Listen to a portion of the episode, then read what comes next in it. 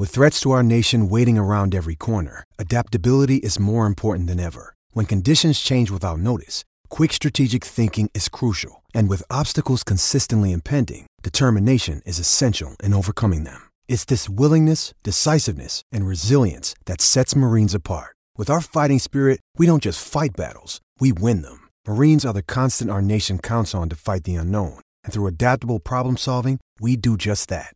Learn more at marines.com.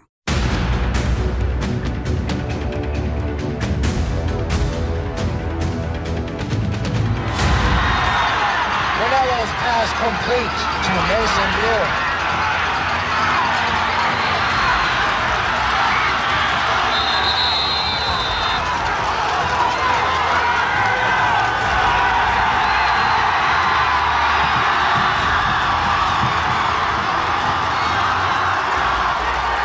You know it was fourth down? Oh, oh, I actually didn't. Uh, a couple other guys did, but right as they snapped it, right as I saw the sideline going crazy, I looked and I was like, oh my gosh. But you, like, you, you can't blame them. Clock was winding down. It was four seconds off. I don't know if they would have even gotten a playoff. So. No, I, I, had, I had no, I had no clue. Everyone, they, cause I'm not looking at that side. I'm my back facing there, and then they snapped it, put it down. Everyone started celebrating. I looked around. I was like, wait, what's going on? I had no, I had no clue what was happening. No, we knew he was short. Um, obviously, we thought, and the, the, the clock was ticking, you know, that they were going to get one more playoff. Um, and then when I saw him line up like that, I, thought it was a fake, you know, which I was calling out. And then, you know, when he spiked the ball, I was like, okay, I think it's our ball. when I was talking to my guys after the game, I made it clear that that, that loss is on me, right? If I don't have them prepared to run a fourth down in one play, then whose fault is it? So I take full responsibility for that loss. It's not going to be on the kids. And uh, you know, it's, it's an unfortunate way to end it, but the game isn't won or lost on a single play. We had opportunities earlier in the game to win, and uh, you know, we just didn't execute. We fought hard, and we came back, and we made it a game uh, where it seemed like it was it was turning in a different direction. And I'm proud of the proud of the kids' effort. Hello, everybody, and welcome once again to the Meat Grinder, your weekly dose of high school football talk in Connecticut. And I'm your host, Sean Patrick Bowley, and with me, as always, is Peter McGuire. Happy Halloween, Pete. Happy Halloween. This is, uh, I can't believe it's already the end of October. Yeah, it's spooky, scary Halloween week. What's going on? At the top of the show, you heard the thrilling, speaking of uh, Halloween, the thriller down at uh, Cardinal Stadium where Darien, number four Darien, holds off Greenwich, number three Greenwich, 27 to 21, and an absolute barn burner that was ended on a snap on fourth down, and oh, poor Greenwich. Oh my God, but Darien survived the game that they probably should have won anyway. I don't know if they get the, the, the playoff, but you heard the at the top of the show, you heard from uh, Darien's linebacker Sam Wilson, who played great among the many guys on the Darien defense that played great. You heard from the offensive and defensive hero Jackson Peters, who caught two TD passes and had an interception to set up another touchdown. Um, and then you heard from Rob Trifone and then even Greenwich coach Anthony Morello, who said, "Look, this one's on me, folks. Uh, I didn't have the kids ready to run a two-minute drill, and we weren't prepared, and we knew we, we were yelling and screaming." But they just uh, they they just didn't hear it and they spiked. They thought they had the first down. There are some people out there who think they had the first down at the 13, at the 12, I should say. Uh, but the the ball was spotted at the 13, under 10 seconds left. They they thought they had it. They spiked it. They didn't think and kind of an anticlimactic way to win the game. But what a game! I, I, I mean, yeah, I guess it was anticlimactic. I think there was a lot of confusion. I think the only people that weren't confused was the Darien defense they were the, they were running around, and I'm just kind of standing in the backside of the end zone, and I'm like, wait, what just happened? And then, you know, a little throwback back to the youth football days in my town. Um, a kid I graduated, a kid I, went, I grew up with, they were in the championship game, and he spiked the ball on fourth down when we were in like third grade, right? And that's what immediately came to my head. You know, shout out John Carney, he's a NYPD officer now, but he did that when um, the Wantagh Warriors were playing in the championship game and all I just put my hands on my mouth. I'm like, oh my god, what just happened? Wantagh happened. Yeah, I know, right? But it was, it was no one I didn't knew know what what happened. happened. No one knew what No. happened. I Everyone was standing like- around, and the Darien defense is running around. You look at Rob Trifone in your video; he's running on the field. It looks like he's trying to call a timeout. Like did- no one knew what did- was going on. He did call a timeout. Um, He, he, no, he Rob Trifone knew it. He knew it was fourth down. You could see them on the sidelines. He was kind of like they were all jumping up and down that side. There, and their assistant coaches were pointing at the field, and a few of the players it kind of it, it kind of dawned on um, that that had happened. And uh, I I was like, what? Wait a second. I had to like re because I'm trying to focus on filming and get the moment, and I'm like, wait, was what? Oh, oh no! And that's exactly, I'm sure, way everybody at Greenwich felt like. Just like, what, what, what, just what? It was it was such a great game. A lot of things had to go Greenwich's way in the second half. I was I got there literally at the end of the first half. Did you see the uh, touchdown? from St. Joe's? I didn't. I got there it was twenty one seven. Okay. Um, and then I waited on the bathroom line for an hour because they only have porter potties at Greenwich. But um, and I got there, and all of a sudden it just kind of flicked. A lot of things went their way. There was a fumble, a lot of cramping by the Darien players. Yeah. Um, there was one drive I think where they had three of their top secondary guys out. Greenwich was able to score. Yep. You know, you could. A lot of people in the comments are like, "Well, Darien, you know, should have blown that game out, or this and this." Look, that's you They know, I don't want to. I don't want to quote Herm Edwards here, but that's why you play the game. That stuff happens. You have to be able to adapt and adjust. And Greenwich was able to get back in the game. There was the the face mask call on the final drive where Rennell, you know, look, this is a high school show. We're not pointing fingers here. I'm sure James R- uh, feels very bad or did immediately after the game. Look, kid, it was your sixth game, your, uh, Yeah, your I high mean, school career. you know. You know, you're going to have way more moments. You're going to play them again. You're going to play teams that good. You're going to have your moments. But at the same time, and, and this shouldn't be forgotten, he got them down to like the two. Yeah.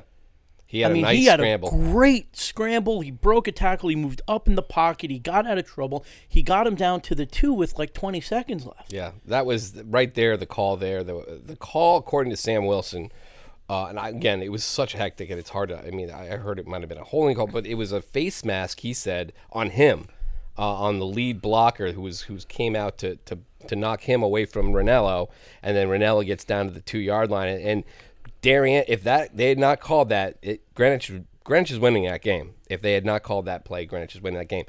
I we you you had a film a, a, a look at it. I had a look at it.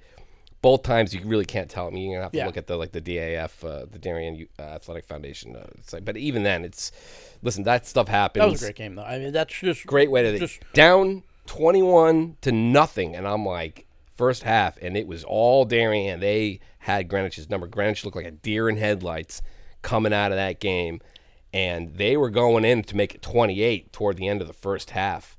And you're like, my goodness, are they going to go up 28 nothing? I've seen We're gonna two- have a running clock in the third quarter. This I, don't know if it was going to get to that, but 28 nothing. I think you it would have been you know lights out, game over for the most. I don't think Greenwich was going to come back from that, and it would have been a much different game in the second half. But Kobe Camizio wide open. It must have been a blown coverage. I know Darien had problems with the secondary. Darien secondary played tremendous when they were in the game.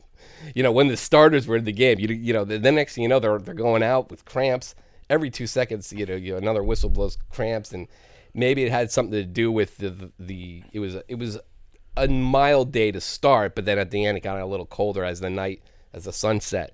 But they give up the the big pass to Kobe Camizio that made it a 14 point game. Now you're like, right, that was Greenwich needed that so bad, and then, then they came out. They got the fumble by Minikis on the opening kickoff, which I thought it was great when Jackson Peters said that was my favorite part of the game. You're Yeah. like, you're like what? Yeah, he's like I. He's like those are the kind of moments that you play for. Right, and he said he didn't want. He really didn't want it to be a blowout. Nobody wanted that game to be a blowout, maybe except Robert Trifone. Yeah. Uh, but uh, then that was the Greenwich we were looking for. Ranella was great. He threw. He threw the. They got Hunter uh, Clark into the end zone, and then they got the stop. The defense started stepping up. Nice big sack by Eddie Are Terry. Right back down the field. Nice ball to AJ Barber. And it was a tie game going into the fourth quarter, and, it was just kind of a slugfest after that, and sets up the wild finale. So uh, It was well a- worth the yeah. 45 minutes it took to park. Yeah. My God, Pete, I had to park in the literally like the last spot on um on on the road that that Greenwich is on. I, the, the last spot. got I don't want last to. one. I don't want to incriminate myself. Uh, so hopefully, no one from the Greenwich Police Department's listening. But I parked literally in the right turn lane. like right On on, the one? curb. Yeah, like right there. And I'm leaving the game after we do our interviews. You know, we're always kind of the last people to leave. We uh, we leave with the teams, and I'm walking in my car, and I'm just getting around the turn, and I'm like, my car's not here. I was like, did I get towed? I'm like, oh my god, I got towed. I was like, I'm like, I have my phone out. I'm ready to call you to pick me up because I got to go to the Darien Police Department to get my car. And I'm walking. All of a sudden, I see all this traffic lined up, and all these cars in the right lane have to get in the middle lane, have to get into the left lane to get around my car. I'm like, oh my god, there was a cop obstructing traffic right in front of my car. I was like, I'm in so much trouble. It's hard. I was able to get in my car and get out. But That I mean, place- whew, that place was packed. It was packed. But that's Usually, what you want to see for a game like that. Yeah. You want it to be packed. You also want to get there like two hours early. It was the FCIAC game of the year. Uh, it, it, and it brings the point, the question that that J, uh, Jeff Jacobs wrote in a column, asking, you know, why shouldn't Darien be considered or Greenwich before the game be considered the number one team? They won the Class Double O championship. Darien won the three before it. Uh, so, so why do these teams have to be three four instead of one two? Where St. Joseph and, and Hand are, are one two. I mean, it begs the question: Should the double L team get a le- legitimate chance at being number one? Pete, I, I, I'm look. Jeff makes a great point, obviously, but I think it comes down to the to the eye test. And as someone like you and me, we've seen all these teams, mm-hmm. right? And when you're looking at them, we've seen all these teams. This was the first time I've seen Greenwich. I've seen Darien twice. I've seen Hand. I've seen St. Joe's twice. You got to look at the eye test. You got to look at what they do. And also, a big factor is, and this is the argument I made last year when Darien was voted one um, when when Jeff wrote the column about there the you know the Darien Six or whatever the, we call them, the uh, the Genius Five. the Genius Five. Um, you need to look at guys who are coming back. My argument against Darien being number one last year was everybody left from the team that won the state title. Pretty much, yeah. You know, and you look at Greenwich this year, like, and I think Everyone it left. showed in the first half. This was their first big game, other than Eddie Ayuteri, uh, AJ Barber. A lot of these guys didn't play last year Right. because they had such a heavy, great senior class. All those guys are gone. So when you're looking at it, you're like, do you vote Greenwich number one because they were number one last year? But you know what? Mosey Beasley's not walking through that door. Gavin Muir isn't under center. But you look at hand and you're like, Phoenix Millings is back. Ben Ben Corniello's back. Austin Doyle's back. Colin McCabe's back. Uh, Ethan that, Haberman. Haberman, that Who had a great game gigantic beast, is back. All these guys are back for hand. And St. Joe's, you look at that defense. Davey Siles is back. Cole De Silva, who had an amazing game against Ridgefield. I was doing the highlights. It looked like he had four or five sacks in that game. Whether or not they're actually, he was unbelievable. Jaden Sheardon's back. He had a great game. Uh, Will Diamantis is back. Hutchinson's back. All these guys are back. And you look at Greenwich and you look at Darien, you're like, okay, a lot of these guys are new. Right. So does that make them the That's- best team? that but is- you need that needs to be factored in when you're voting. He, He, you know, it's funny. He actually quoted me in the story. He did quote you in the story. I saw that. I was I was like, oh, thank God he didn't quote me on anything I said to him on the sideline. Yeah, no. Well, he actually interviewed me. Interviewed me, which is kind of a thrill, to be honest with you. Interviewed But- by Jeff Jacobs. Look at you, big time. I know, big time. Um, I feel like Brian Mazzoni. Like, man, you. Oh, wow, this is this is big time. Um, but uh, uh, but I said basically the same thing you just said. Uh, listen, Hand has the name recognition. Ham has Hand has basically the same core guys that won them the last two state championships and going in. St. Joseph last three state last two state championships. They've won two straight. They so you're looking at two two teams up there. They've both won two straight with a good chunk of the guys who got them the two. I mean, St. Joe a little different, but Hand especially is like they're like they're like household names pretty much. Phoenix Billings, Ben Corniello. I mean, you just you can just go on. That is where I think it is, but it's a legitimate debate to have. Yeah, and but that's the beauty of it. And when we get to the brackets and we get to the tournament and we look at who these teams beat, you know, big thing last year with people were like, "Why didn't you vote hand one?" You know, over Greenwich, and it's like, well, you look at who Greenwich beat to win the state title last year. They beat all these great teams. They beat um, Newtown. They beat New Britain. They beat uh, New Canaan to win the state title. And you look at Hand, and it's like, well, who did Hand beat Right, in L correct. last year? L was down. Now we got St. Joe's in L, where it's like if these teams can get on the opposite sides of the bracket, now we're facing off. They the would have a little bit of a stronger case if New Canaan was a typical New Canaan team, which they are not. but at the same time, New Canaan can get in. Oh yeah, yeah, yeah. No, no, no. Certainly, and they and they are getting better. I mean, they they've been hurt by injuries. Well, New Canaan. I think this if New Canaan gets in, they'll probably have to beat Darien on Thanksgiving. Oh, yeah. So that will That will help. give you an idea, That yeah. will help New Canaan, and that will help Hand or St. Joe's, whoever beats New win, Canaan. yeah. if New Canaan can get in by, by beating Darien, that kind of opens up a lot of things. Yeah, so uh, big moment for Greenwich. They kind of wilt under the pressure toward the end. I don't know, if, you know, I don't know if you want to say it quite like that, but uh, Anthony Morello certainly after the game was just like, "It's on- me. This was my big moment." He said it straight up. "This is my big moment," and I, I didn't have the kids ready. So, speaking of big moments and, uh, and falling short, you know, we another game we we saw this week was Danbury playing Newtown up at uh, Blue and Gold Stadium in Newtown, and uh, it was the first time these two teams ever played. And we should do this every year, I think. But this game was kind of a dud, to be completely honest with you. Danbury, th- th- they just were not in that game at any point, really. Uh, they they did recover two fumbles, Newtown, at the goal line. But other than that, it, it was there was clear that they're not at Newtown's level yet. Great job by uh, Augustine Thierry, who got him up, who we had on last week, and nice job by them. But they've a long way to go yet, and I think that that kind of showed it. It wasn't the greatest game ever. New, Newtown flexes its muscles. Uh, Dunn, they didn't have Miles Ricks, who's out for uh, maybe even to the playoffs because he has a broken hand. It looks like they had Dunn running the ball. They had Dunn catching passes. They had Jeff Garrity, who looked really good at, at running back. So they're going to be fine. I don't see Newtown losing the rest of the way. They're they're going through their SWC schedule now. Maybe maybe Masuk will show up. Masuk with a huge win. Speaking of Masuk, over Guilford, they just absolutely obliterated them coming off that loss to Cheshire last week. So what were the games you saw, Pete? So uh, Friday, awesome, awesome game. Maloney Newington, nice CCC Yeah. matchup. Um, Maloney coming Maloney in. goes down. Yeah, they're coming in five and zero, and Angel RC. We know it's officially it's RC now. Um, he threw five touchdowns. He looked great. They went up fourteen nothing, but you know what? He looked great. Nick Pestricello. Petrocello. Petrocello. Petrocello. I had to copy and paste his name every time I tweeted. He looked better. Six total touchdowns, four rushing, two throwing, 404 total yards. He willed Newington to come back in that game. Six He touchdowns? Played awesome. 68 yard touchdown run. He threw a 93 yard touchdown pass. It was wild. And the turning point of the game is Newington comes back, they tie the game, and Pace goes for the Jason Pace goes for the onside kick. and and Newington gets it back. He take Nick takes him right down the field. They score. They go up. Then they go up two touchdowns. RC throws a 60 plus yard touchdown to Grimes, and all of a sudden it's a one score game. Um, it was a really good game. Then I went down to Palmer Field. Got to Yeah, got first time got go. to see a football game at Palmer Field. It, that's such a great. I understand, and Xavier has a beautiful, beautiful facility now. But man, playing. I like how they play the once a year at Palmer. It looks so cool. I love how the students are set up in the corner yeah. of the of the of the bleachers, uh, basically right field, right foul line. Yep. I love how they're all set, and the team comes running out of there, and whenever they score a touchdown there, it's like the place goes absolutely wild, and they're right on top of you, and that is that's what makes Palmer feel Yeah. great. You just don't get that at uh, at McHugh Field, so it's nice that they play a big game there. But Yep. the game, The game was awesome. Shelton goes up.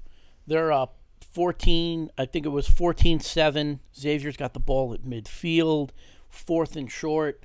Coach Guion decides to go for it with about a minute left. In the half, And I half, like it. And they're getting the ball back. Like Xavier's getting the ball. So he's thinking they get it, they score, they get the ball at half. All of a sudden they can tie the game like that. right. Fortunately, they get held. Big, big pass by Shelton. Touchdown run. All of a sudden, it's a two score game. So they make it 21 7. And then Xavier gets the ball to start the half. They score. It's a one score game. Xavier goes down the field. They get held again uh, inside the five. I know they lost, but this was the play of the game. This might be the, the, the This hustle play of the season by Ryan. Miner. Um, Tyler Pajak gets a big run, ninety. It's like a ninety-eight yard touchdown run, and Miner's with him the whole way. He just takes off. He's behind him. He pushes him off at like the ten, and you're like, all right, he's gonna beat him. And Ryan just keeps going. Tomahawks the ball out of his hand on the one. It goes into the end zone. Xavier jumps on it.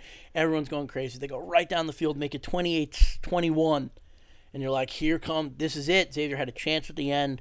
Um, and they they, they, they they tried two trickery plays at the end, a reverse pass uh, that got uh, batted down, and then they tried the hook and ladder, which fell for a fumble, and Shelton took over. But it was Xavier was in that game, and it was nice to see. But good for Shelton for getting that win too. They're coming Yeah, off of two losses.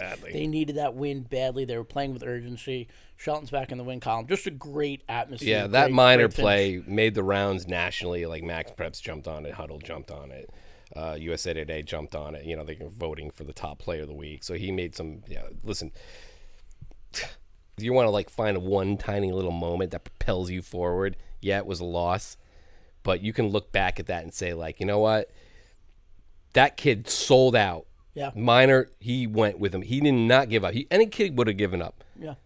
Uh, he was with him the whole way. He, he tried to get him at the 50, didn't get him, stuck with it all the way down, and then right at the end, like just like Don Beebe with uh, Leon Lett in Super Bowl 27 all those years ago, knocks the ball loose and into the end zone. Stick to it play. Great job, Ryan Miner.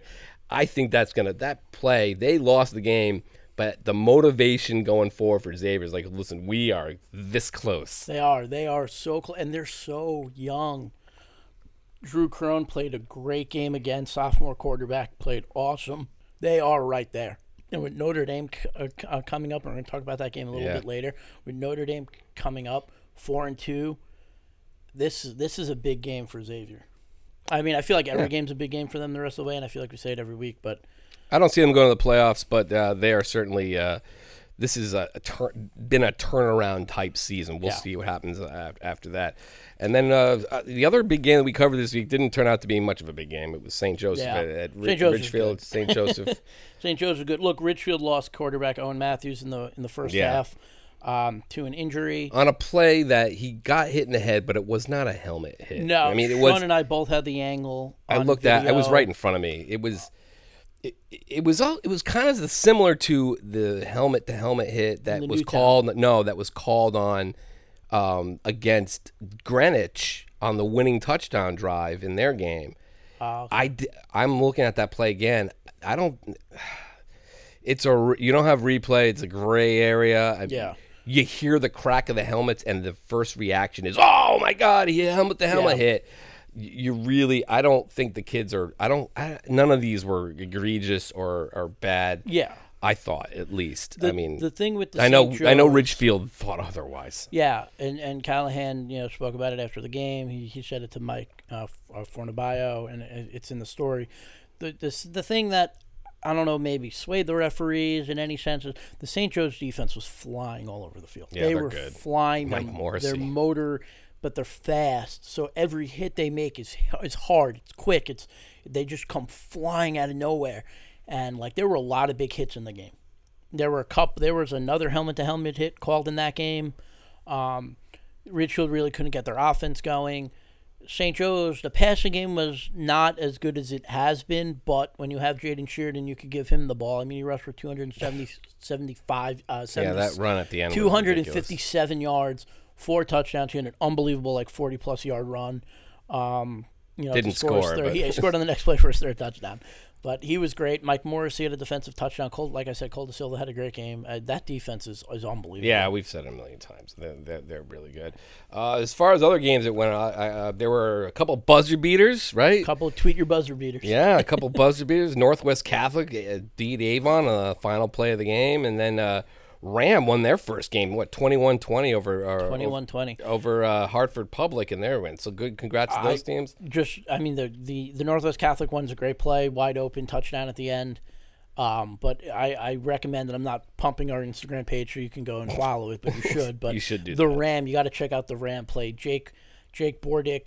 He literally just ran. He just kept running around to keep the play alive, and uh, he found Andrew Keene in the end zone for a touchdown. They kicked the extra point to win. But go check out uh, Bordick. He he was running all over the place. It was wild. We'll get to the picks a little bit later, but uh, how about you know you, talked about Newington, okay? Uh, Newington, a team that what they scored 42 points, they scored only three against Amity, a game you saw a few weeks ago. Amity, we were all I'm pumping up Amity's defense minus the the Simsbury game, uh, they where they allowed a 41. Amity goes to play Hillhouse for our pick segment, and then Hillhouse just I said, good luck against the Amity defense. And Hillhouse is like, what do you mean we don't need any luck? Scored 28 points. And Amity scored 25. Yeah. That was a crazy game. Coggins hanging on to be HK 7 to nothing. Oof. Wolcott coming out of nowhere, beating Watertown 43 to 21. Another interesting game was Barlow beating Branford 35 7. Bethel with its first win, 28 18 over Jonathan Law. And uh, Weston still refusing to lose 35 21 over Foran. Your number one team in the state, Daniel Hand beating East Eastline 47 7. We didn't speak of the poll, Pete. The only change really was Greenwich just dropped one spot, right? Uh, Cheshire got in. Cheshire's in. Hey, Chester's Jake in at 10. McElinden. You're in Um, finally. Jake McElinden was at the Greenwich New Canaan game, so I'm on the Porter Potty line.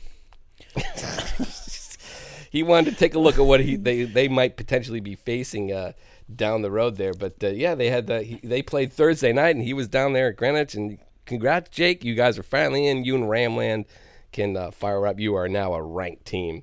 But Greenwich only dropped one spot. I thought that's perfect. I thought that was. I, I agree with our with our pollsters for once. Yeah, And Ridgefield uh, only dropped to nine. I think that's fair. Yeah. I think that's fair. I think the top so the top ten basically is Hand number one, St. Joe number two, number three is Darien, number four is Greenwich, number five Newtown, number six Bloomfield, your boys, number seven Ansonia, number eight Southington, number nine Ridgefield, and number ten Cheshire with Sheehan, just a few, well maybe thirty points behind, but Yeah, Sheehan and Simsbury are, are, are a little bit behind. so um, you have Simsbury, which is getting no love from the, the voters. I'm voting them up, and I think they're in my top 10 somewhere, but they're getting no love. They have their big, first big, massive test of the season when they face Southington on Friday night. Another big game would be Middletown. How about Chris Dennis? For Middletown, thrown for 515 yards and five touchdowns in their wipeout of, of Farmington. That it's the seventh best passing total all time in state history and a school record, obviously. Yeah. Uh, great job by them. But they, they have a big game against Wethersfield uh, to see what's going on in uh, in the, in the Class L standings, and the Simsbury one is double L. That's a fascinating game. Our guest this week is going to be Eric Knickerbocker of Rockville, whose undefeated Rams are going to be facing their boys, the Fighting Brian Mazzones of Stafford, Somers, East Windsor, in a pretty massive uh, game as far as Massive Pequot game. Pequot. I guess this is going to be kind of like for first first place in the in the Pequot, and as far as the state playoffs goes, eh, Rockville's an M, sitting there right now at seventh place in Class S. So this game right here, the Rockville's got six wins, and they're going to win a lot more. If somehow Stafford can, can figure out the Rams, that's going to help them out immensely in the Class S playoff race. It's a lot of points they got there and I, I'm looking at staff rest of Stafford's schedule. They should be able to win most, if not all, those other games until they get the Windsor Locks Suffield East Granby, which had a, a huge victory last week over Granby Canton. They came back, scored 20 points in the fourth quarter. My goodness. I think that's a, a case of where we actually got it right this time. We made a we made a plunge. We said a team to watch for uh, Windsor Locks, and sure enough, they come up and they beat Granby Kent, which was cruising along after their overtime loss to Rockville. So, uh, very interesting things going on at Pequot, but elsewhere, not a whole heck of a lot going on, to be completely honest with you. So, speaking of that Rockville game, we're going to get to our guest. We're going to ring the bell. Pete, ring it. Ring, ring, ring, ring. No, it's more of a dong, dong. Let's ring the bell and bring on Eric Knickerbocker of Rockville. Joining us on the show is the second year head coach of Rockville football. You can ring my bell. ring my bell. Look at this. I got the shirt going every It's Eric Knickerbocker. Eric, welcome to the Meat Grinder. How you doing today? I'm doing wonderful. What's up, guys? How's it going, Coach? So uh so far so good. Look at you guys. It's like uh you guys are absolutely just crushing it. I mean, Mira's had a great game the other day against Gilbert. Uh, I saw you guys against Coggins. It was a show there. Come back from 12 down. Uh, you had the, the great OT win against Granby. You guys are just chugging along. Uh, how, how do you feel like the kids are doing this, uh, this this in this second year of restoring the Rock Project? You know, to be, I'm going to be honest. I mean, I, I think things are going, things are going, you know, the way we want them to go in some aspects, but other aspects, this this year has been, I think, harder. Um, Really? last year no one no one really knew about us, and um, you know we we really just wanted to turn things around, and we put all our effort into that, and then that started to happen, and now this year we're trying to our kids are trying to learn what it means to to go out there when the target's kind of on your back and you're expected to win. Like Yeah. last year, we loved all the games when we weren't picked to win, and that was easy to get motivated for. And in one year, trying to change that whole mindset to be prepared, you're going to get the team's best. And we've seen that the last, I think, couple of weeks where teams are they're coming right at us, and there's you know we're not we're not hiding from anybody. Well, we we were picking you last year. This was a Rockville friend podcast. last You year. were on board You're the right. train. You, you're right. You're right. You guys definitely were picking us. No, it wasn't you. Well, at least it, it definitely was me.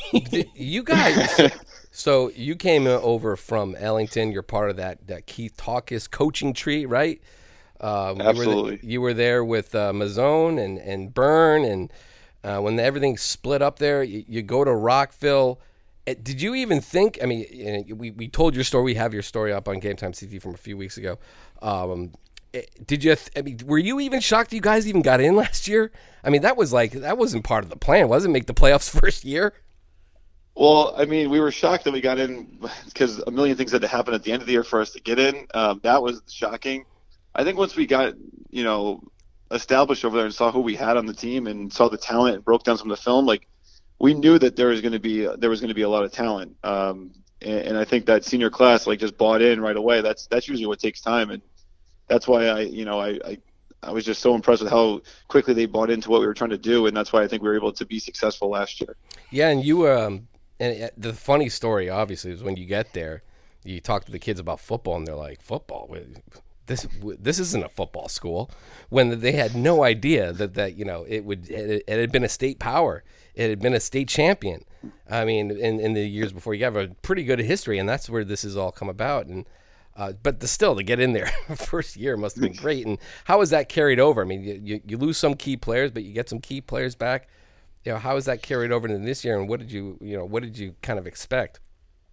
I think we talk about it with our kids all the time. It, it almost feels like this season is just a continuation of where we were going, and, and sometimes you can do that. And there was a lot of momentum at the end of the year last year, just of where we had started and where we were going. And I know even the seniors kind of like said, "Listen, yeah, this is a successful year, but it's just like a start." And um, I remember Nick Foley after we lost to St. Joe's said he really can't he can't wait to come back next year and see where where we're going. So I think like the kids definitely own that right away. Like okay, we had a great year, but is this a one in, you know, just kind of a, a shot in the dark here, or are we gonna we're gonna do something here? And I think um, that's been fun, but that's been that's been challenging and trying to to learn like you know to to go from good to great doesn't seem like a lot, but it's it's it's a huge it's a huge change. You got to improve so many different things just to go from being an okay, pretty good team to a really good really good team.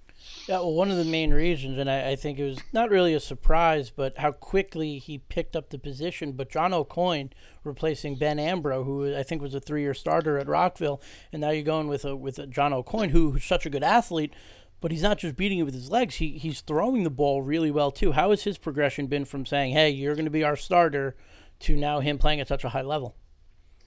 Yeah, I think. Well, I mean, we have there's just unbelievable support. Um, you know, the quarterback coach, Coach Gelsomino, was was my uh, offensive coach in Ellington. He's got about 30 years experience, and then Ben's come back too this year, and uh, I think John would be the first to tell you guys that those supports have been you know amazing for him, and he would also tell you that the position is is very challenging, and every day you know he's working on something, and he's kind of had to own that that you know in one year you're not going to pick up quarterback, like it's just not going to happen, but um you know he's ex- kind of accepted that you're not going to be perfect in a year, but he's worked his butt off to to do the things he's done, and, and he's a very talented athlete, and he's he's a you know a huge competitor. So he's uh, he's definitely risen to the occasion for us all year, and uh, we're we're really happy um, that we we kind of went in that direction and, and asked him if he'd be interested in the position.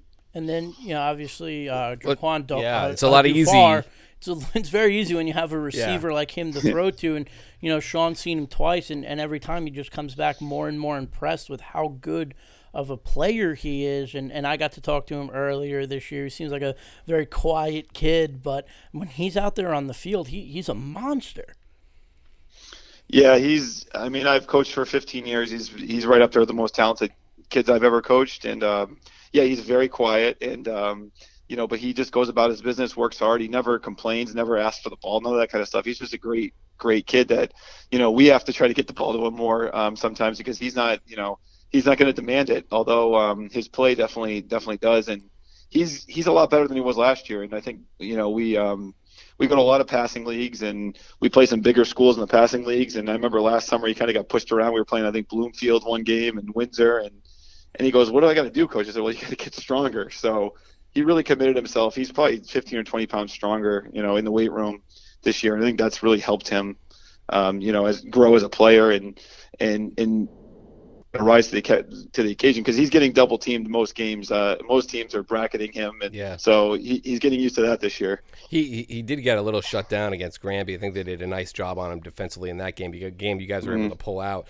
I mean, thanks to O'Coin, you know, uh, picking up the fumble at the end, and you know that was just a crazy, crazy game. But uh, so this week, uh, this is a you know this is a big game. This is this is your guy. This is uh, Brian. You guys have coached together for how long? I mean, you guys are really close friends. I know how tight knit the you know the Ellington, Stafford, now Rockville tree is up there. What's uh, what what's your mindset going into this game? And you know, obviously Brian lost his father, and that was pretty emotional. And and they seem to be doing, playing pretty well. And they only they're one OT from being undefeated at this point.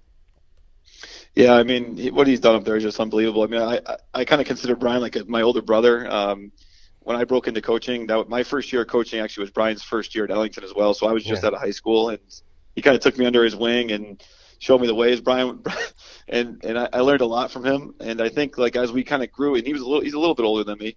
Um, but um, I think we kind of grew together in coaching. Then he kind of went away, went to Fermi for a few years, and then came back to Ellington, and and um, you know that's where I think we really kind of developed. And I think um, when Coach Talkis stepped down, both of our roles changed um, in Ellington, and and he was like the co, he was like the he did all the special teams, and um, and I was doing the defense, and we both had like you know pretty big responsibilities. And I think we both kind of learned how to to really coach um, under Sean those those years, and Yeah. you know when he when he left for Stafford, I think I think our relationship's only gotten better, honestly. Even though we don't, because sometimes when we work together, we would man, we would. We, we, we, we would go at it. We were working together. We had a couple of stories. I don't have enough time or probably the right words to say them uh, on the air, but uh, you know, in games where we would argue, because we, I mean, really, I treat, I, I count him like a brother, and um, you know, so this is always an exciting game no matter what. And like last year, I think they were six and zero, we were five and one when we played, and this year is like the same thing. It's, uh, you know, so it's, it, it, and you just know with Brian's teams, no matter you no matter what, and you know they're going to come at you, they're going to be physical, and you know that they're going to have every situation covered, and that's something Brian's, you know, I've tried to learn from Brian is you, you can't be over prepared, and you know, coaching with him this summer in the All Star game, that was an awesome experience, and just kind of reminded me of how detail oriented he is and making sure he covers everything. You guys have like basically cornered the northern part of the like the the running joke with me, especially when I first started with uh, Game Time CT, was that like the, the it's like no man's land up there. Nobody knows anything. We'd never ever heard from any of those teams. we never got any information. We sent stuff to Rockville. We didn't really hear anything. We didn't hear anything from Windsor Locks. We didn't hear anything from you know uh, those. And now you guys have been dispersed into the northern the Uncas Pequot teams up there. You guys have completely taken over, and now it's like you guys are all great. I mean, you know, even Sean's team, uh, Ellington, they're they're coming back. They're, they're playing well. You guys have brought, brought a lot of excitement to football up in the, the I don't want to say it's a quiet corner because it's not quite a quiet corner, but you know, you guys have brought some excitement up there to the northern part. Well, I mean, the Uncas is because I played obviously at Ellington and been in the Pequot League my whole playing and coaching life. So we've kind of always been told that you know we're a small co-op league, and traditionally the Uncas, you know, the Sassacus division has kind of taken it to us. Yeah. You know, most years, I mean, you, you would always have the really good teams on our side, but this year it's been like it's crazy that the and I know we're not two divisions, but the side, the the northern side is just every week you, you play one of those teams and they can all play and they're all physical and and uh, it's pretty it's pretty incredible to see. And um, you know, I've always said I think you know for the Pequot League when when Valley won that state title, I think it changed a lot of mindsets of people in our league. And I know North Branford had a couple runs. I remember going to their state final game a couple years Oh, before yeah. that. But when Valley won, when Valley won, I just think that changed the mindset for kids, coaches everywhere. Like, hey, listen, it can be done. Like we were told that forever, you know, a co-op can't win, or a small school can't win, or a Pequot school you're not prepared. And and now you and now you're watching what Brian's done at Stafford, and you know he's a play away from being in the state finals. HK's in the state finals last year, so I think you know sometimes you need to see some success for people to believe, and then I think the the whole overall football has just gone up and gone up uh, ever since. So tell, tell me a little bit about uh, Stafford. You know, they uh, They lost a lot of stars from last year, but uh, they're still pretty good. Yeah, they're they're really good. And, and what's what's interesting is, you know, I did that also game with Brian, so I got to meet all of his stars from last year and um, talk about unbelievable kids. And uh, they they um, you know, as good of players they were, I think, and I worked with them for a couple weeks. They're just better kids, and uh, that's kind of what Brian says. The guy, he's got great kids, and uh, I think when you have great kids that work hard and they believe, you know, they're going to be good. And he's got a great blueprint over there. I mean, what what the number 11 there, their sophomore's been doing this year is unbelievable. Um, last year we had a JV game against him. He goes, "Well, don't worry, my freshman stud didn't play, so I guess he didn't play in that game because he's playing this year." Um, he's already and, got you know, depth.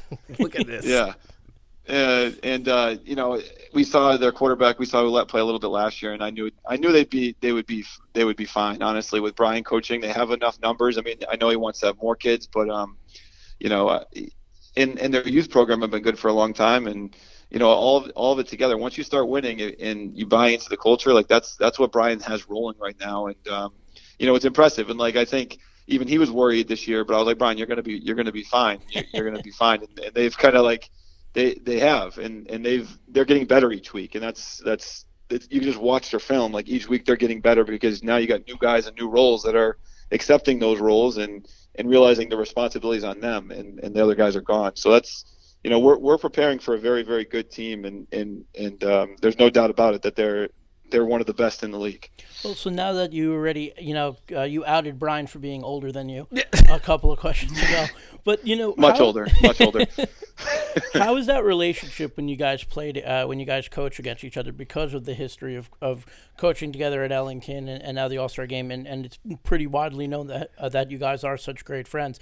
What's that like when you guys, you know, meet at center at uh, at midfield before the game, is, or you know, do you guys talk the week leading into when you guys play each other, or don't talk? Yeah, or don't well, talk. Well, first of all, he doesn't know why we're not doing the interview together. He's he's mad. At, he's mad. He said, "Why why are we doing this together?" So "That would that would have been interesting. That would have been a great idea because we we talk we talk every day. I mean, we text throughout the day every day. Um, this week we won't talk like X's and O's will be gone for this week and uh, things like that. But um, we we do communicate on a, pretty much a daily basis um, you know, most of our Sunday conversations are about the New York Giants and that just train wreck. But forget um, it, yeah. Forget during, that. during Yeah. the week, we, we were talking football. I mean, we talk every day, and um, so that doesn't change. And you know, the thing that the I think both of our teams know, the teams know the respect between um, between our coaching staff and, and Stafford and, and Brian and myself, and I think you know they they know that and they have no problem with it. And um, what was really really interesting and it was just like it just showed how kids sometimes pick up on things more than adults. Um,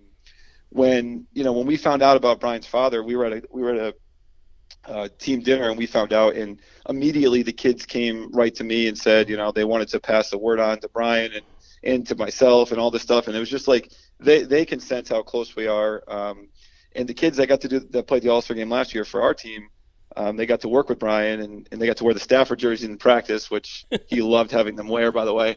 Um, they just, you know, they, they, they, they can just tell, you know, there's, there's a, you know, there's a brotherly love between us and we fight a lot, but uh, at the end of the day, like, man, uh, we're not going to, we're not going to not talk the week of the game or before the game or talk across the field during the game. We're going to do all of it. Of course, we're going to try to keep, kick each other's butt, but that's, that's, you know, that's not going to change how we feel about each other. So uh, just to quickly switch gears a little bit, that should be a great game. It's going to be at your place, six thirty Friday night. That should be fun. Under the lights for the first time. We haven't been under the lights in a, a couple of years, it feels like.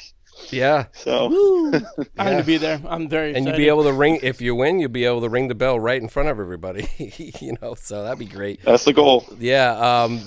But what, my quick question is, how was the Windsor Locks week? Because you teach it in the Windsor Locks school system. How was that week leading in there? You guys beat them forty-one nothing. A team that has proven itself. It's it's in the mix. And you guys, first week, you guys just blew 'em out of the water. What was that week like for you? Yeah, so I mean, we we knew Windsor Locks going to be very good, and they are very good. I think we, um, you know, one of the things we looked at getting ready for the season is we had to get ready for one of the better teams we're going to play week one. And like last year, we played Cromwell week one, and we we weren't ready. Just so this year, we you know we tried to scrimmage bigger schools than us and schools that ran some of the same stuff. So like we scrimmage against South Windsor was was really big for us. Um, we scrimmaged Enfield, Tolland, like some of those some are either bigger schools or tough schools, and I think that definitely helped us. And then we scrimmaged at SMSA the week before, like the pregame. So we kind of felt like this year we were we were a little bit more battle tested and ready to go than we were last year, and I think that that helped us. And and um, we also, you know, I'm, I'm going to be honest, like working in the school district and all that. That's that's fun on its own, on its own. Because I, I, you know, I'm really good friends with Jason Qualley, coaching at Windsor Locks. He's done a great job there. He's been he's been there for a while now, Yeah. and um, he's been telling me about this class for a while. So I mean, they, they weren't gonna they weren't gonna sneak by us, and and we weren't gonna pay attention, and we were in passing leagues with them, and and we knew that they would um, be very talented, and and our kids just wanted to kind of prove themselves because I think that was the first night where everyone was like, all right, you know, what's Rockville going to be now? They they they had the run last year, but they lost a lot of guys. They're probably going to take a step back, and I think that's where our kids really thought they could show everybody, hey, listen, this, we're just getting started. That was kind of the the mindset that week, and I think you know it was one of those games we got out right away, and I think that that kind of Yeah. changed the whole course of the game. I'm looking at the Class M standings now. You guys are number one in Class M. Woot woot! Look at this, um, and uh, and a win over Stafford with all, with the points that they would give you. That's gonna. Pre- I wouldn't say it puts you in because you still got to play Coventry and Morgan and Ellington, but. Uh, it would. It's going to look pretty good if you guys get. You look at Class M. You got Windsor Locks sitting there at seven. They're, they're not done yet either. What you know, killing these two, Weston. How do you like? I mean, now that St. Joe is out of there, which I'm sure you're thrilled with. Thrilled. How do you like? What do you think of Class M uh, standings right now, or who you potentially could face in a potential playoff if you get there?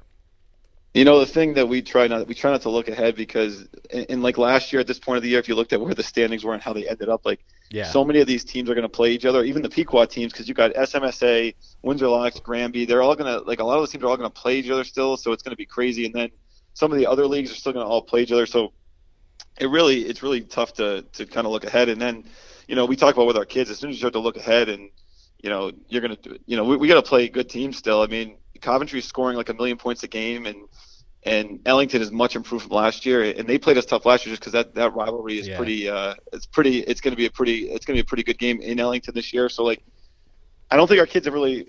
I don't think as a coaching staff or even us, we've really been able to look ahead just because we know. You know, each week it seems like we've had a big game, and um, you know we, we're not there yet. We're we're happy where we're at. Um, you know, I, obviously, I you know we Chad Chad Neal was on that team, uh, coaching that staff too, so I got to know Chad over the summer. So kind of touch, you know, stayed in touch with him, and I know, you know, our, our freshman team went up and played them last week, and it didn't go too well. So they're they're rolling people over still like they always do. Well, maybe the, the But, varsity you know- can get a little bit of revenge then. I don't know. If they get matched up. But but yeah, so like you know, it's it's interesting because I do. It's weird this year because we know right now a lot of the teams in the mix, like I we know more of these people, so it- it's actually strange. Like sometimes you you know. You uh, you don't know some of the teams, like you just don't know them, and you, you really have no idea. But this year has been a little bit different. Um, that so many teams in our league are competitive right there too makes it really interesting. But you, you just don't know how it's going to finish out. Well, Coach, we I would be remiss if uh, we had you on and we didn't talk about the latest uh, Star Wars trailer. I know you're a big uh, you're a big Star Wars guy. Uh, the playbook, if uh, he he showed me it was off the record, but it is Star Wars themed, um, which I love. So I just wanted to know what is your feel on uh, kind of the the wrapping up of the third trilogy. Yeah, so like where where are they going to go? And and here's the thing: the thing that's really disappointing. We may have a Star Wars playbook, but none of my kids really like Star Wars. So No. I'm glad that I'm glad that when you came to practice, I could just talk about Star Wars because that's one of the reasons I make all the plays called Star Wars, so we can you know talk about it. But they don't they don't they don't they don't want to go for it. But how it's going to play out, uh, you know, I literally have no idea. Um, I'm I'm pretty excited that Abrams J.J. Abrams is back, uh, kind of running the deal, and I think. I would be, I would, I would definitely expect some fan service. I would definitely, you know, I'm, I'm going all in on, on we're going to see Obi Wan Kenobi and, and Anakin Skywalker. If I see those two people in the movie, I'm going to be, I'm going to be thrilled. So I I, got all- my tickets already bought. I got tickets for like the first three days in a row. So There it is. I'm I gotta, I gotta listen. I gotta be honest here. I was a huge Star Wars fan growing up. I had my mom, whose birthday was just uh, two days ago. Happy birthday, ma! Um, bought literally would scour Toys R Us, Caldors, wherever you want you get, to get every single toy on our Christmas wish list. I had the entire original saga, Kenner toys. I had the whole thing. I was Mr. Star Wars. I still think Empire Strikes Back is one of the greatest movies of all time. I cannot get behind these these these three. I cannot. J.J. I, I, I, J.J. Abrams, my generation, he's just not doing it for me. It's too much fan service. It's not. It's just this is. I don't like it. I'm just throwing that out there. You, I'm- I'm- nothing I'm against just a Star anybody Wars- else. That's just me. I'm not one of those. See, you're one of those Star Wars fans. One of those guys that's you got to always go back to the originals. I just like it all. I mean, because Yeah. it's gonna be over at some point. So I'm just I accept it. You know, there's some things I like, some things I don't like as much, but overall I like it. Um, Th- this storyline no, I just like makes no sense to me. That's all. It just makes. I don't want to get into it. well, I- we don't know how it's gonna end yet. It's, It's all gonna come right. together. Well, maybe it'll all come out. I'm gonna I'm gonna have to see it because I've come this far. yeah, But you, you got to see it. Like you can't like. That's what some of my friends are like. Yeah, I, just I won't watch these movies. I was like, well, all right, whatever. You're I'm- not gonna know how it's gonna end. I'm more of the books guy. I, I I don't consider this canon. I consider the books that they wrote after Jedi the canon. Like that. That's with Thrawn and all that Extended stuff. universe, all that. I stuff, like the that's ex- you. I yeah. think Yeah. I think a great video. The three of us should go watch We it should do it, together, yeah. and then we should do a video after with our recaps. Yeah. I'm, I'm in. I'm in. I'll give you the reactions. all right. As long as you guys are wearing the ring the bell shirts. If you wear the ring the bell shirts, we have it right here. We have them. Don't We have worry. it right here, Coach. Ring and I and. I will be there Friday night. So. All right, Coach. Well, we appreciate you coming on. Good luck this week, and uh, I am absolutely certain we will see you down the road. Uh, we'll actually see you this Friday night, but uh, we will definitely see you down the road. So, thanks for coming on, and sharing a little bit about your team this year. All right, thanks guys for all the support you give to all of the programs and athletes around the states. It's awesome. So we appreciate it. Awesome, Coach. Thanks, Coach. Appreciate it. All right, bye bye. Later. So, Pete, that was, of course, Eric Knickerbocker, who I, you know, I didn't really get into it, but I, I remember how excited he was that I was going up there to cover the Ellington uh, versus Stafford game the first time they played when it was the, still the split. The kids who had played at Ellington the year before, and so he was sending me all sorts of stuff. Oh, how about this? Oh, this is you don't know this, but Brian and I, and this and that, and, yeah, and Keith, and you know, so just crazy, just amazing job. What It, done it there. really is. He he's he's one of the best. We've talked about Brian on the show uh, numerous amount of times. Brian's one of the best. It's really fun to see them being such good friends and now not only coaching in the same conference and against each other, but bringing these programs to such a high level where they weren't before. And uh, when you coach programs like that, it is really about the coaching. You know, you need to get in and, and you need to get them to buy in. And coaching is such an important part of the Pequot conference. And you, you look at all the teams that are successful in the Pequot and you look at their coaches and you're like, those are some of the best coaches in the state. That, that whole tree there has done an amazing job, and we're, don't forget, Rockville was CCC a few years ago. Could not get it done there. I was I'm curious how this team would be doing in this in the CCC. Maybe part of it has been part of their renaissance here is because they got out of that league. Maybe, but, we've seen we talked about Lewis Mills going Yeah. from the, the, the Pequot to the CCC, and they're five and one. So, Yeah, so, I guess it depends on where they would have been put. All right, so with that all done, the picks. The picks. We had a great week last week. Yeah. Uh, Oh the only my the only thing I'm going to mention a lot of a lot of six and fours uh, this past week, but I think the one thing we have to mention is the eight ball went seven and three. Oh, uh, the eight ball. The eight ball went seven and three. The eight ball never goes seven and three, and when the, the eight ball's going seven and three and beating the field, that's you know It was chaos. it was- It was absolute chaos. I got absolutely obliterated. Hill uh, Hillhouse gave me gave us all the business. Yep. Darien, of course, Dave Stewart, you know, the only guy who picked them, and everyone's trying to figure out why. And you know, I mean, he gave a nice answer in Jake's column, but you know, he's the Darien guy. He's, He's a covering Buchanan guy. Buchanan for so long. Obviously, Luck of the draw, but he but it puts him at top of the standings. I'm just you know, Doug, who's covering women's basketball, he's killing it too. I don't get it. I don't They're know. doing they're they're doing research. yeah. Well, so the standings heading into week eight, uh, Doug and Mike Fornabaio are 50 and 20, which is good. Having Mike being number one, he's our football writer. He should be number one.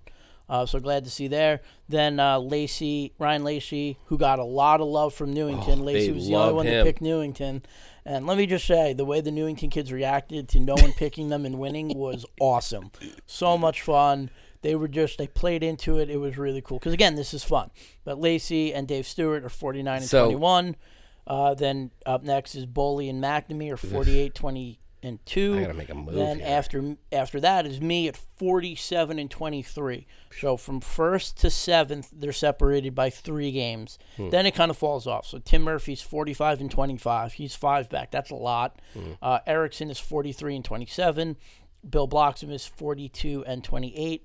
Joe Morelli is 40 and 30. And the eight ball back over 500 at 37 and 33.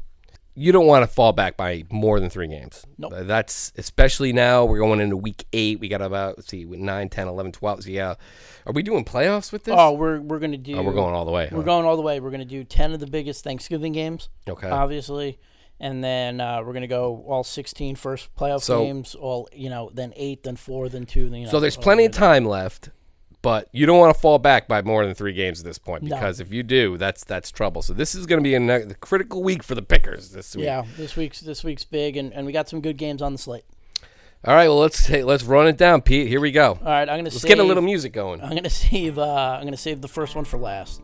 It's the, I think it's the biggest game. Okay. All right, so we're gonna start off Middletown at Wethersfield. Middletown coming off the big win. You talked about Chris. He threw for 500 yards. Dennis. Had a great game. Wethersfield sitting there at five and one. Well, Pete, uh, Wethersfield, uh, Matt McKinnon's done a really nice job there. The only loss is to Daniel Hand. Uh, the guys who've been playing well for them, Connor Pace, their senior receiver. Uh, they have an experienced uh, offensive line.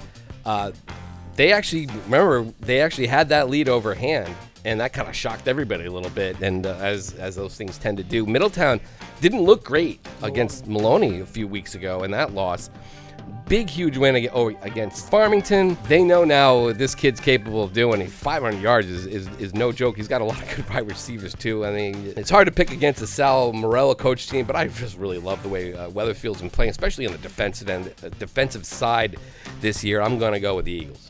Yeah, I'm gonna go with the Eagles too. I I think a lot of people are like, "Oh, this team can only pass. This team can only pass." You know, we talked about uh, Connor Pace and quarterback Matt Silva, Mm. Silver as well. But last week, their running back John Orsino rushed for three touchdowns in the win against Bristol Eastern. So hey, maybe the Eagles are figuring out the running game and they're kind of putting it all together right now. I mean, they're five and one. They're on the back end of their schedule. It seems like they're only getting better. I mean, look, your only loss is to Daniel Hand. I mean, yeah, get in line with everyone else. We talked about their defense. Uh, you remove the hand game, they have three shutouts and they've allowed 22 points all season. I'm going to go with Wethersfield as well. They play Maloney next week, too, so this is a big game for them. Yeah. Big moment. And then they have Hall after that, and then Newington. Talk about your schedules. Yeah, uh, we're gonna. Know, we talked gonna about learn a lot of- last week. we're gonna learn a lot about a lot team. about the CCC. Simsbury's got Southington. Big Maloney's moment for got- Middletown as well. Maloney's got a big schedule coming up. The CCC is really gonna, really gonna figure themselves out. Next up into the ECC, we got four and two East Lyme versus three and two New London. New London, your Bridgeport City champions after beating Harding and Bassick last week. Um, you know, and then in East Lyme, tough also spot. lost to Daniel Hand. Tough spot. You get run over by Daniel. Hand. Look, Hand. their two losses are to Daniel Hand and NFA. Uh, yeah, I don't think New London's at the at their level, and they've had a pretty good go of it. I'm going to go with the Vikes. Yeah, I'm going to stick with it. I'm going to agree with you. I'm going to go with East Lyme. Up next, we're going down to the FCIAC. We got two and four Staples at four and two Wilton. Man, what is going on Staples? Oof, they, they got run over by North Haven la- uh, two weeks ago, and then last week New Canaan, for the most part, kind of kind of ran them over. They got some soul searching to do down there uh, as well, but it was good to see Jake Thaw get back at quarterback a little bit. I thought I thought they they were able to score a heck of a lot more when he's in there. He just seems to change the kind of dynamic of the team when then he's in there. And uh, but that was a tough loss for them. They they they are just struggling this year. They're in full spoiler mode now. Uh, they're playing a Wilton team that, yeah, they didn't they didn't play great against uh, Ridgefield uh, the other week, but they did uh, roll past Bunnell last week. I mean, I, I Both Wilton's losses are to St. Joe's and Ridgefield. And maybe their offense didn't play well against Ridgefield, but their defense played excellent. They kept it very close versus Ridgefield. Um, it was 0-0 into the second when Ridgefield scored on a, on a double on a double pass by uh, by backup quarterback McNamara. But Wilton's not a bad team. They just uh, they're playing a tough schedule. Again, two losses to two top ten teams. That's never easy for anybody. Uh, Which Staples team are we going to see? Which Staples defense are we going to see this week? Yeah, I don't know. I, I think if you have uh, Thaw in there, I think that makes them a, a little more dangerous. Just just because he's been there a while, he knows what he knows what's going on. Uh, but that said, I, I, I think Wilton's just shown itself to be more the more veteran team. Uh, Goblin at the, the big fella, 6'4", 295, and the anchor in the offensive line. Drew Phillips, part of the the Phillips clan, the Wilton Phillips clan. The, uh, and then you have Kyle Hizzy and all those guys they put on a show last week. I like the way they play. I mean, listen, yeah, like you said, they they play the two, they played two of the top teams in the league. The Ridgefield one, you're a little, you kind of shake your head out a bit. May, they just could not find a way to score. I don't think they're going to have that problem with uh, Staples. I like the Warriors. I know you do, and I do too, but I like Jake Thaw back at quarterback. If Jake Thaw is going to be playing quarterback next week or this weekend for Staples, he played well against New Canaan. They scored three touchdowns against New Canaan. I'm going with Staples. I'm going with Jake Thaw. Ooh. All right. You're on the Thaw train. I am on. I was on the Thaw train at the beginning of the year. I'm happy to see that he's back under center. I think that experience being a quarterback for so long in that, you know, for that program. Look, he's had three coaches in three years. Yeah. That's not easy. But I think he's an unbelievable. He might be a top three athlete in the FC. Yeah, he's a great athlete. And uh, so because of that, I think that we're going to see a different Staples team. I'm going with Staples. All right. You, you, ho- you're hoping Thaw puts the deep freeze on Wilton. Ooh, that was good. yeah, you like that? I do. All right, we, uh, we talked to him earlier in the show. We talked about this game earlier in the, in the show. This is a big Pequot game. Four and one Stafford co-op at six and zero Rockville. I love Stafford's defense. They did a nice job. Uh, they've done a nice job so far this year. They only lost in overtime by a point to Granby in the first game of the year. Uh, they've been playing pretty well. I mean, it's just a testament to what Brian's been able to do, especially you know, given the, the tragedy with his father and the team rallying around him. They're riding an emotional wave right now. But Rockville, man, you know, like we said to Eric Knickerbocker, the, the weapons have just been tremendous. Dufour, we Chris Mirez, O'Coin throwing dimes uh, at quarterback. They have guys. I, I loved how they came back against Coggins. I have a hard time on, at home picking against the Rockville Rams. They're going to ring the bell. I'm going with the Rams. Rockville, baby, over Stafford. Mark it down. I'm in agreement. Uh, I just think Rockville is the team to beat this year in the Pequot. I think this is a playoff team in an open M that can make a run, like Stafford did last year in S. I think this is it. I think, you know, Eric said like this was the plan, you know, this and this, but I think getting here, what as a little, let me restart. Sorry. I think this is the Rockville team. This is the team that can make a run in M that will not only get in and have a home game or possibly two home games. They're a state championship contender. They are Pete. a state championship contender team. John O'Coin, Jaquan Dufour, they are good. They are very good. I'm going with Rockville. The Rock, I think the Rock is. Po- I think the Rock's restored. The Rock, year. yeah, the Rock's restored. I think mean, the Rock. I know that. I know that they year. want a state championship. I there. think. I think the Rock is restored this year. Killingly's going to have something to say about that. There's a lot of teams that we didn't mention in Class M that could get in and they're going to rock the boat there. But I like the Rams too. I like the Rams. All right. and I just love everything behind this game. I love the storylines and stuff. It's just incredible. Uh, we're gonna go to the NVL one and five. St. Paul coming off their first win. Yeah. Versus three and three. It's Wolcott. Crosby. Versus three and three. Wolcott. Wolcott, where did Wolcott come from? Wolcott, I don't. Uh, what's going on over there? Chris Darial's got the guy. You know, you know, they they were a playoff team last year, miraculously because they probably should have forfeited out of it. But uh, but so but the guys have been playing. They they knocked off Seymour. They knock off. Uh, they knock off Watertown, which I was sh- shocked at. I thought Watertown would have something better than that. They were one of the better teams going in. Uh, but Wolcott's knocking off teams left and right. there. But what what happened at the beginning of the season? Uh, they they opened up against Naugatuck. That's never easy. Shutout loss. They beat Oxford, and then they lost two in a row to Torrington Woodland. So Wolcott's been a victim of its schedule. St. Paul, you know, they've been competitive in their games, just not quite ready for prime time like Wolcott's been. Wolcott's proven itself. They beat Watertown. They beat Seymour by a point. This is the type of game that they should win pretty easily. I'm gonna go with the Eagles. Yeah, I'm gonna go with the Eagles as well. Um, I just I don't think St. Paul's there. I don't think they're there yet. Fair enough. All right, now we're going over the Next game. SEC. This is an interesting matchup, and I'm I'm torn. I'm torn in this game.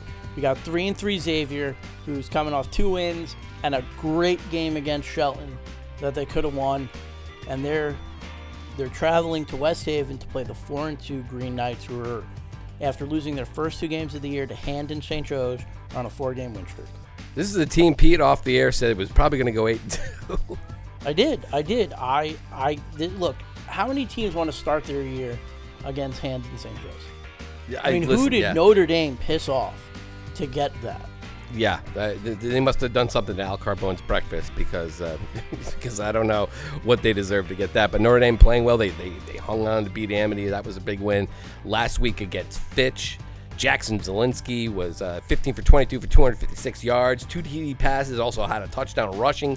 Tommy Candelora, the hero of the Amity game, he had eight catches on 152 yards Yeah. and a touchdown. They have a good, their offense is that's a they're picking it up. Fitch is a team by the way, that beat the heck out of Xavier Yep. back on week two or 3 Um, so I think Xavier, though, as we mentioned earlier, they're starting to feel it. Xavier, they they they took Shelton to the limit. Couple gambles didn't pay off. Great play uh, at the goal line to keep that one going. This is a this is a tough game. This is a tough game because when you lose two games to start a season in, in that fashion, it's hard to stay mentally there. It's hard to come to practice and say, we're going to win the next one or we're going to try because they got their doors blown off twice. Tommy, you spoke about him. He had the two big plays and he had the fumble return in hand and he had the big touchdown Yeah. against St. Joe's. Good player. Obviously, Mark Altieri, very good running back, playing very well for them. But they came out and they beat up Platt, who at, still at the time was still, yeah. you know, Speaking we're of thinking what yeah. happened to Platt I last don't week. know. You know, they beat a really good Amity, a very good defensive Amity team. They beat Bunnell, and they beat a Fitch team that beat Xavier. Dominated Xavier. I mean, it was but close and they pulled away. different Xavier team. This is- this is much definitely not the same Xavier team from September 13th. Yeah, this is a Xavier team that basically took Fairfield, uh, beat Fairfield Prep, came back, and then took Shelton, big bad Shelton, to the limit. Xavier's back, folks. Guess what? They're back. They're I'm there. going with the Falcons. Drew Crum and the boys. Ryan Miner's going to make some plays. I'm going with the Falcons. Oh, I, I, I am torn. Like I said before this pick, I was thinking Xavier. Who do you got, Pete? I'm, I'm going with Notre Dame because I've said I think Notre Dame's going eight and two this year. All right. I think they can win out their schedule and go eight and two. Now, whether or not that results in a playoff spot, it remains to be seen. But I think this is a very good team who just had a really crappy schedule at the beginning of the year, and now they're putting it on everybody else. I'm going with Notre Dame. Notre Dame. I'm going with Xavier. Let's go, Drew Crum. Let's go, guys. Andy, get him fired up. so there you have it. Okay, next game, Pete. Next game into the SWC, we got one and five Pomperaug at 0 and six Bunnell. I really thought Pomperaug Pete would uh, be a little better than it's been. They, they opened up the season with Bethel, which got its first win last week. Congratulations, Bethel, knocking off Jonathan Law. Um, but uh, they just haven't uh, just not been able to put it together this year. It's going to take a little more while. I mean, I, even Bunnell I thought would be uh, a little better than this, but they you know they just got gutted by graduation and such. I mean, Bunnell's been they're both been. You know, I'm going with Bunnell. Yeah. I'm going with the, I'm going with the Bulldogs. I'm going with Bunnell as well. Um, I think they are a little bit better than their record shows. Again, this is uh, this was their schedule: Barlow, North Haven, Fitch, Masuk, Notre Dame, and Williams. Yeah, that's tough. Look, we we killed Bunnell last year for their schedule. Yeah, this one's This one's a lot different. Yes. this is a lot harder of a schedule. Bunnell has struggled in their uh, Bunnell Pomperaug has struggled in their last five games. Yeah. Um, I'm going with the Bulldogs. Who let the dogs out? Bunnell Bulldogs over Pomperaug. Pete, you're right. The the Bunnell schedule has been absolutely brutal. Uh, Pomperaug's not so much, um, and Bunnell's shown you some stuff, especially early on in the game. They just kind of get worn down at the end. I think Bunnell finally gets off the schneid. I'm going with the Bulldogs. Who let the dogs out? Next game. Next game, CTC four and two, Trinity Tech Beavers at five and one, Thames River. Water Crusaders. Crusaders. I, why wouldn't they be water something? Thames River, Splish Splash. The winner of this game has the clear road to the playoffs because you can't really lose that many games in the CTC. Um, They did an amazing job, uh, Thames River. Thames River's only lost to the Bullard Havens. Yeah, they got smoked. Yeah, well, everyone gets smoked by Bullard Havens in the in, in the Tech Conference. And Cheney Tech has been right there with everybody else uh, so far this season. Really tough game here, for me to pick. But uh, what do I? Whoa, who do I pick here? This is tough. All right, well, I'm going to give you my pick. All I'm right. going with Thames River. Their offensive coordinator, Coach Smith, follows me on Twitter and he listens to the podcast every week. That's why I'm going with Thames River. Just be, and I'm going just I'm going Cheney Tech. I'm going with the Beavers because Uh, because you're going with Thames River, that's why I'm going with the Beavers. I need to, I need to make up. Well, I need to make up some moves, and I need to put my put some distance between you and me. That's what I'm going. But I, I Thames River has done a really nice job. They've really flown underneath the radar. Cheney Tech, playoff team last year. Yeah. I feel like they're uh, they'll be right in the mix again. Big test for them. I think they passed with flying colors. I'm going with the Beavers. Now we're down to our second to last game. Not it might not be, well, definitely isn't a game that jumps off the board to say, "Oh my God, we need to watch this game." But this is a very awesome Bridgeport City game. Yeah. 0 6 Bassick, coached by Desmond Lyman, former West Haven stud, former classmate of mine at Southern. We took math together. Yeah, you were his Uh, tutor, right? I don't know. We just sat in the back and we both didn't know what we were doing. And The then, truth uh, comes out. Yeah. And then uh, over at Bridgeport Central, also 0 6, coached by Derek Lewis. They played together at West Haven. They played together at Southern. There's, I mean, it's crazy. Like now, I'm like, not that I'm aging myself, but I'm like, I remember when they both played at Southern. Yeah. You know, and I know you covered them in high school. I remember when I, they both played at West Haven. Yeah. So I think this That was is such my- a cool matchup. Oof, that was my first year. Derek Lewis was a senior my first year covering West, uh, covering high school football full time. Yeah. 2000 the year. The, Bring on the Gales, pointing at my that was my big thing. Bring on the Gales, pointing at the camera. Dan Orlovsky and, uh, and the guys came in and they beat him 22 to 8. We, we still have a laugh about that, but But it's a cool game. It's a good storyline. They're friends. They've coached together. both teams winless. Both They're teams looking for their winless, first one. Both teams looking for their first win. Who do you got? Um, I'm gonna have to go with Bridgeport Central. They just, to me, they've just been a little more competitive. Uh, Bassick's uh, always been the underdog in these games. Bassick is just the underdog school for the most part. Um, they even once called themselves, "We're not just the underdogs; we're the under underdogs." um, you know, and that they again they have some some things to work out there. Uh, I just feel like Central's been in a lot of these other games a little bit better than they have. I'm going with Derek Lewis and the Hilltoppers. Well, I'm glad you. I like. Not only do I like underdogs, Mm. I love under underdogs. Underdog. I love my boy Dez, fellow. You know, Math 101 or Math 103, whatever it was at Southern. I'm going with Bassick. Oh, look at this. Bassick with the first win, huh? First win. Yep. All right. All now Derek, don't let me down. Des, Let's go. Des, don't let me down. All right, next up, the last one. I, I pushed it to the back. Five and zero Simsbury at five and one Southington. This is it. This is Southern Southington. We talk about every every team's got their moment, right? Yeah, this is Simsbury's moment. I think we talk about Simsbury in the poll. They're not getting much love. You look at their schedule, you kind of can tell why. It doesn't really jump out at you. They beat Hall nine to six. I mean, Hall beat Cheshire. We saw, but slow beginning for for Simsbury. They crushed Amity.